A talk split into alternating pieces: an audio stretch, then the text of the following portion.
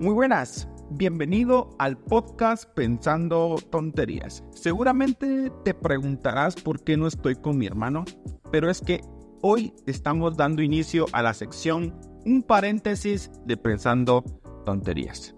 En esta sección vamos a hablar sobre temas que creemos que no es necesario hablar en un podcast de veinte minutos. También vamos a hablar sobre cosas que quizás se nos olvidó hablar en capítulos anteriores. El día de hoy voy a hablar sobre dos cosas que se nos olvidó comentar en el capítulo anterior. En el capítulo anterior hablamos sobre la suerte. Si no lo has escuchado, te recomiendo que regreses, escuches el capítulo anterior y luego vuelvas y escuches el episodio de hoy. Así que damos inicio a esta nueva sección. Que Dios te bendiga. Comenzamos. Seguramente todos conocemos a una persona que tiene muy buena suerte, pero en el mundo hay una persona que se ganó el título del hombre con la mejor suerte del mundo, y el nombre de esta persona es Frane Selak. Esta persona es un croata que ha sobrevivido a muchos, pero muchos accidentes. Te voy a enumerar algunos de ellos para que te des cuenta. En mil novecientos sesenta y dos sobrevivió a un accidente de tren en el que fallecieron diecisiete personas. En mil novecientos sesenta y tres, o sea, un año después, sobrevivió a otro accidente, esta vez un accidente de autobús en el que murieron once personas. En mil novecientos sesenta y seis sobrevivió a otro accidente, solo que esta vez un accidente de vehículos en el que murieron once personas.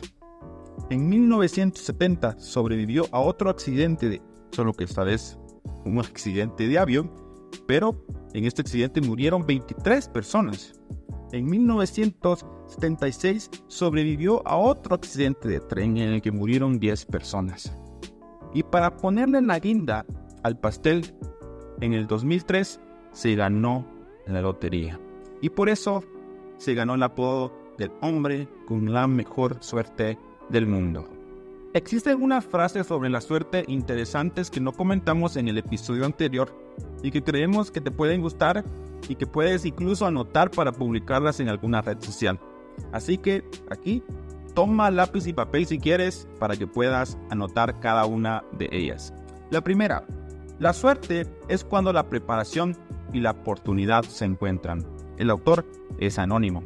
Número dos, la suerte favorece siempre a la mente preparada. El autor es Luis Pasteur. Número tres. No cuentes con la suerte. Haz que la suerte cuente para ti. El autor también es anónimo. Número cuatro. La suerte es el resultado de la perseverancia y el esfuerzo. Emily Dickinson. Número cinco. La suerte es como el amanecer. Si esperas demasiado, la perderás. William Arthur. Número seis. La suerte es el nombre que le damos a nuestros errores. Truman Capote. Número siete. La suerte a menudo es solo la habilidad de aprovechar las buenas oportunidades. Horizon Sweet.